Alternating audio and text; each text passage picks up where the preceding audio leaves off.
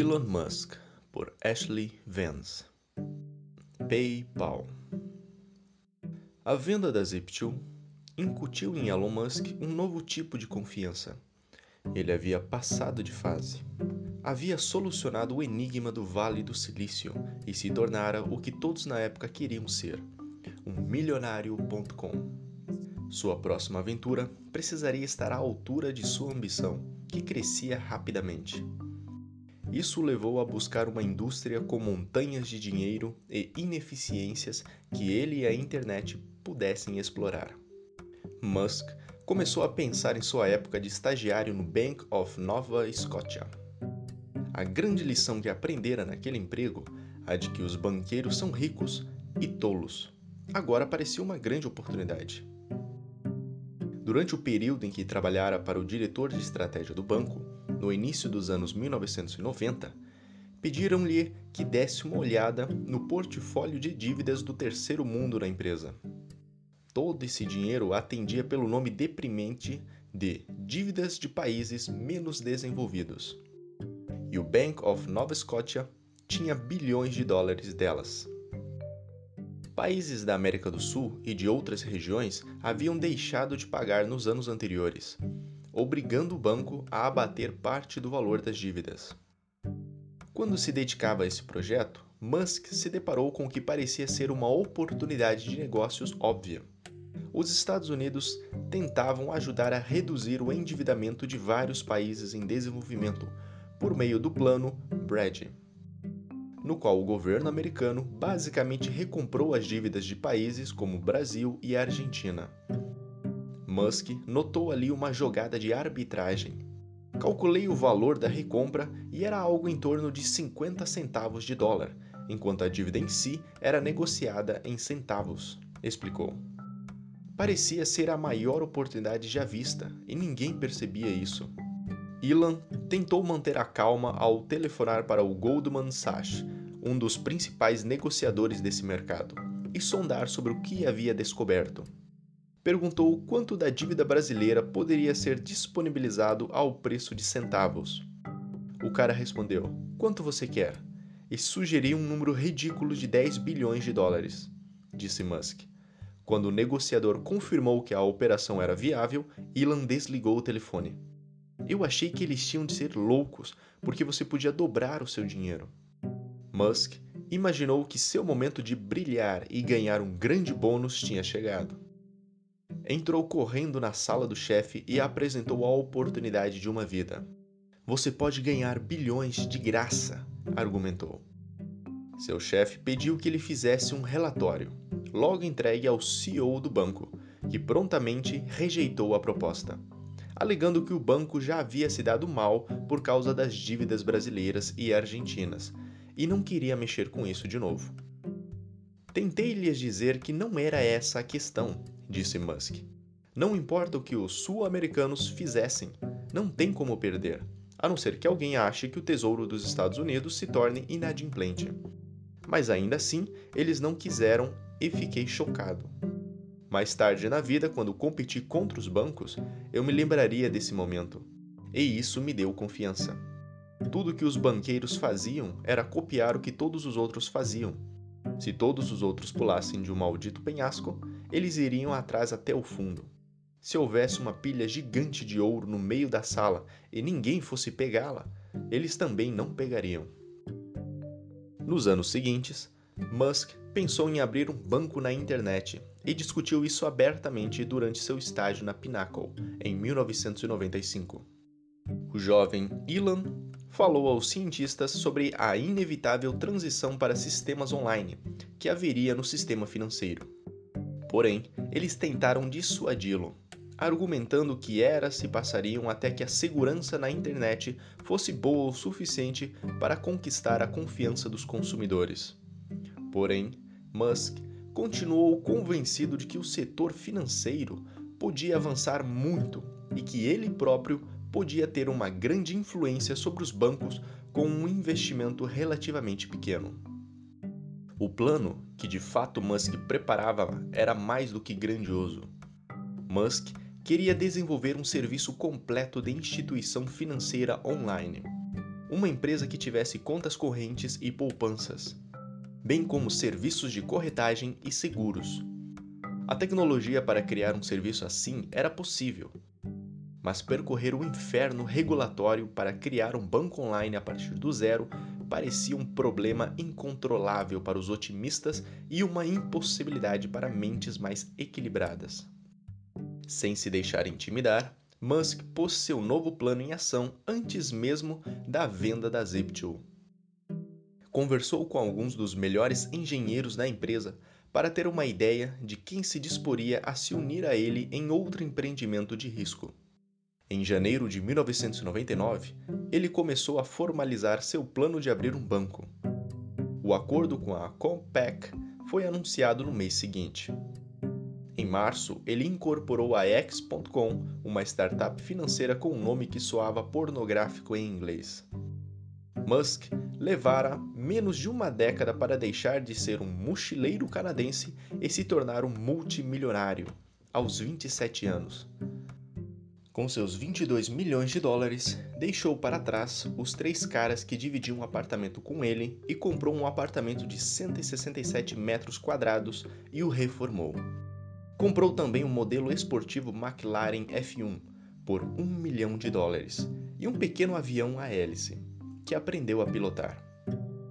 Assumiu a recém-descoberta celebridade que ganhara como parte do grupo de milionários.com permitiu à CNN ir a seu apartamento às 7 da manhã para filmar a entrega do carro. Existem 62 McLarens no mundo e uma delas é minha, declarou a CNN. A CNN intercalou o vídeo da entrega do carro com entrevistas com Musk. Ele falou sobre sua prodigiosa ambição. Eu poderia comprar uma das ilhas das Bahamas e transformá-la em meu feudo pessoal porém estou muito mais interessado em tentar construir e criar uma nova empresa. A equipe de filmagem o acompanhou até os escritórios da X.com, onde seu jeito convencido de falar levou a outra rodada de declarações constrangedoras. Eu não me encaixo no perfil de um banqueiro. Arranjar 50 milhões de dólares é só uma questão de dar uma série de telefonemas, e o dinheiro aparece. Acho que a X.com pode ser uma fonte de muitos bilhões de dólares. A seu favor, pode-se afirmar que Musk não incorporou por completo a imagem de Playboy. Ele aplicou a maior parte do dinheiro que ganhara com a Zip2 na X.com. Houve motivos práticos para tal decisão. Investidores podem aproveitar uma brecha na lei de impostos quando investem um dinheiro inesperado num novo empreendimento. Contudo, mesmo para os padrões de alto risco do Vale do Silício, dedicar uma parte tão grande de uma riqueza recém-adquirida em algo tão incerto quanto um banco online foi chocante. Ao todo, Musk injetou cerca de 12 milhões de dólares na X.com, o que o deixou, depois de descontados os impostos, com cerca de 4 milhões de dólares para uso pessoal. É isso que diferencia Elon do restante dos simples mortais disse Ed Hu, ex-executivo da Zip2 que se tornou cofundador da X.com. Ele se dispõe a assumir riscos pessoais insanamente altos. Ao se fazer um negócio assim, ou dá certo ou se acaba dormindo na rua. Se a Zip2 havia sido uma ideia clara e útil, a X.com trazia a promessa de fomentar uma grande revolução. Musk pela primeira vez, confrontaria diretamente uma indústria endinheirada e arraigada em seus conceitos, usando para isso a esperança de subverter as companhias já estabelecidas. Ele suspeitava que os banqueiros cuidavam das finanças de maneira totalmente equivocada e acreditava poder dirigir os negócios melhor do que qualquer um. Seu ego e sua confiança haviam começado a se aproximar dos níveis que inspirariam alguns e fariam com que outros o considerassem um sujeito pomposo e inescrupuloso. Musk reuniu o que parecia ser uma equipe de elite para abrir a X.com. Hu trabalhara na Zip2 como engenheiro, e seus colegas se maravilharam com suas habilidades em codificação e no comando de equipes. A eles se juntaram dois canadenses com experiência em finanças, Harris Fricker e Christopher Payne. Musk conhecera Fricker em seus tempos de estagiário e os dois se davam muito bem. Bolsista da Rhodes, Fricker trouxe o conhecimento da mecânica do mundo dos bancos de que a X.com precisava. Todos os quatro foram considerados cofundadores da empresa, embora Musk se destacasse como o maior acionista devido ao seu investimento inicial maciço. Assim, como tantas operações do Vale do Silício, a X.com teve início numa casa onde os cofundadores começaram a propor ideias e, em seguida, se mudou para escritórios mais formais em Palo Alto.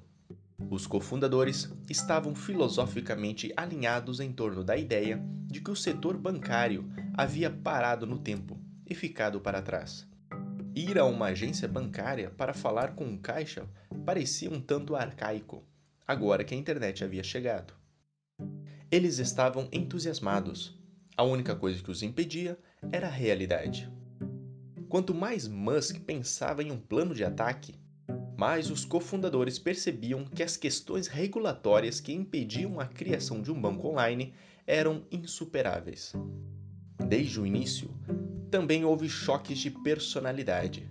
Musk se tornara uma estrela emergente no Vale do Silício e a imprensa o bajulava. Isso não combinava bem com Fricker, que viera do Canadá e que considerava a X.com sua chance de deixar uma marca no mundo como um prodígio dos negócios financeiros. Ele queria dirigir a empresa e fazer isso de maneira mais convencional. Ele achava tolas as declarações visionárias de Musk à imprensa sobre repensar todo o setor bancário, uma vez que a empresa estava lutando para construir quase tudo Estávamos prometendo o sol, a lua e as estrelas à mídia, disse Fricker. Elon diria que esse não é um ambiente de negócios normal e que você tem de deixar de lado o raciocínio normal para negócios. Fricker não seria o último a acusar Musk de badalar demais os produtos e manipular o público, embora seja discutível se isso é um defeito ou um dos seus grandes talentos como empresário. A rixa entre Fricker e Musk teve um fim rápido e desagradável. Apenas cinco meses após a abertura da X.com, Fricker deu início a um golpe. Segundo Musk, ele disse que ou assumia como CEO ou levaria todos da empresa e criaria sua própria companhia. Não lido bem com chantagem, retruquei apenas: você deveria fazer isso. Então ele fez. Musk tentou convencer Hu e alguns dos outros engenheiros essenciais a ficar, mas todos ficaram do lado de Fricker e foram embora. Elon viu-se com o esqueleto de uma empresa e um punhado de funcionários leais. Musk tentava conseguir financiamento para a X.com, sendo forçado a procurar investidores de risco e a confessar que não restava muito da empresa. Mike Moritz, um conhecido investidor da Sequoia Capital, apoiou a companhia a si mesmo. Musk bateu às portas do Vale do Silício mais uma vez e conseguiu atrair engenheiros com seu discurso entusiasmado sobre o futuro dos bancos na internet. Scott Anderson, um cientista de computação, começou na empresa em 1 de agosto de 1999 e assumiu imediatamente a visão proposta. Ao longo das semanas, mais engenheiros chegavam e a visão se tornou mais real. A empresa conseguiu uma licença de banco e outra de fundo mútuo e fechou uma parceria com a Berkeley. Em novembro, a pequena equipe de software da X.com havia criado um dos primeiros bancos online do mundo com direito a seguro da Federal Deposit Insurance Corporation para endossar as contas bancárias, e três fundos mútuos à disposição dos investidores. Musk deu aos engenheiros 100 mil dólares do próprio bolso para realizarem os testes. Na noite anterior ao Dia de Ações de Graça de 1999, a X.com entrou em operação para o público. Fiquei lá até as duas da manhã, disse Anderson. Depois fui para casa preparar o jantar de ação de graças. Elon me telefonou algumas horas depois e pediu que eu fosse ao escritório render alguns dos outros engenheiros. Ele mesmo ficou lá 48 horas seguidas, certificando-se de que tudo estava funcionando. Sob o comando de Musk, a X.com pôs à prova alguns conceitos bancários radicais. Os clientes recebiam um cartão com crédito de 20 dólares só por se inscreverem para usar o serviço, e outro de 10 dólares a cada novo correntista que encaminhassem. Musk aboliu taxas insignificantes e penalidades por saque a descoberto. Numa moderníssima manobra, a X.com também desenvolveu um sistema de pagamento de pessoa para pessoa, em que era possível enviar dinheiro apenas inserindo o endereço de e-mail no site. No geral, a ideia era abandonar os bancos de movimentação lenta, com seus computadores centrais que levavam dias para processar pagamentos, e criar um tipo de conta bancária ágil em que fosse possível movimentar dinheiro com alguns cliques de mouse ou por e-mail. Era um negócio revolucionário. E mais de 200 mil pessoas o adotaram e se inscreveram na X.com nos dois primeiros meses de operação. Logo, a X.com tinha um grande adversário. Uma dupla de garotos espertos chamados Max Levchin e Peter Thiel vinham desenvolvendo um sistema de pagamento próprio em sua startup, chamada Confinity. Os dois alugaram espaço no escritório da X.com e estavam tentando fazer com que os donos dos dispositivos portáteis Palm Pilot permutassem dinheiro por meio dos sensores de infravermelho dos aparelhos.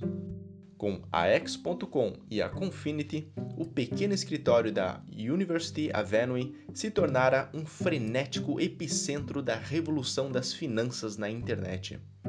Era uma massa de jovens que trabalhava duro, lembrou Julie Ankenbrandt, uma das primeiras funcionárias da X.com.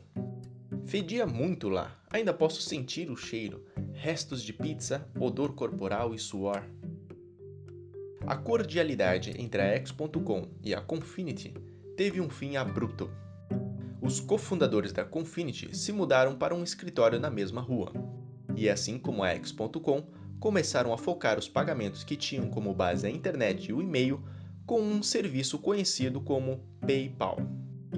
As empresas se atracaram numa batalha para equiparar os recursos uma da outra e atrair mais usuários sabendo que quem crescesse mais rápido venceria. A disputa para conquistar os pagamentos pela internet deu a Musk uma chance de exibir seu raciocínio rápido e sua ética de trabalho. Ele continuou elaborando planos para superar a vantagem estabelecida pelo PayPal em sites de leilão como o eBay. Não havia nada de suave nele, disse Anken Brandt, Todos nós trabalhávamos 20 horas por dia e ele trabalhava 23. Em março de 2000, a X.com e a Confinity enfim decidiram parar de gastar tanto tentando acabar uma com a outra e unir esforços. A Confinity tinha no PayPal o que parecia ser o melhor produto, porém estava pagando 100 mil dólares por dia em prêmios a novos clientes e não tinha reservas para prosseguir no negócio. Já a X.com ainda tinha muitas reservas de dinheiro e produtos bancários mais sofisticados. A companhia tomou a frente para estabelecer os termos da fusão, deixando Musk como o maior acionista da empresa combinada, que também se chamaria X.com. Logo depois de fechar o acordo, a X.com levantou 100 milhões de dólares com financiadores. As duas empresas se esforçaram para entrosar suas culturas, com modesto êxito. Grupo de funcionários da X.com usaram cabos de energia para amarrar seus monitores às cadeiras de rodinhas e saíram pelas ruas empurrando aquilo até os escritórios da Confinity para trabalhar ao lado de seus novos colegas. Contudo, as equipes jamais conseguiram realmente se encarar. Musk continuou defendendo a marca X.com, enquanto quase todo mundo preferia o PayPal. Mais brigas estouraram sobre o design da infraestrutura de tecnologia da companhia. a equipe da Confinity, liderada por Levitin, preferia seguir na direção de um software de código aberto, como o Linux, enquanto Musk defendia que o software com centro de processamento de dados da Microsoft tinha a probabilidade maior de manter a produtividade alta. Tal disputa pode parecer tola para pessoas de fora, mas era o equivalente a uma guerra religiosa para os engenheiros, muitos dos quais viam a Microsoft como um obsoleto império do mal e o Linux como um software pessoal moderno. Dois meses depois da fusão, Thiel renunciou e Levitin ameaçou sair por causa da divergência em relação à tecnologia. Musk foi deixado à frente de uma empresa dividida. Os problemas de tecnologia que a X.com vinha enfrentando pioraram à medida que os sistemas de computação não conseguiam acompanhar uma base de clientes em explosão. Uma vez por semana, o site da empresa caía. A maioria dos engenheiros recebeu ordem para começar a trabalhar na criação de um novo sistema, o que afastou o pessoal técnico essencial e deixou a X.com vulnerável a fraudes. À medida que a X.com se tornava mais popular e seu volume de transações crescia exponencialmente, todos os seus problemas pioravam. Havia mais fraudes e mais tarifas de bancos e empresas de cartão de crédito e mais concorrência de startups. Faltava a X.com um modelo de negócio coeso para compensar as perdas e transformar em lucro o dinheiro que ela administrava. Um diretor financeiro da startup achava que Musk não apresentava ao conselho um quadro verdadeiro dos problemas da X.com Cada vez mais pessoas da empresa questionavam as decisões tomadas por ele diante de todas as crises. Continua na parte 2.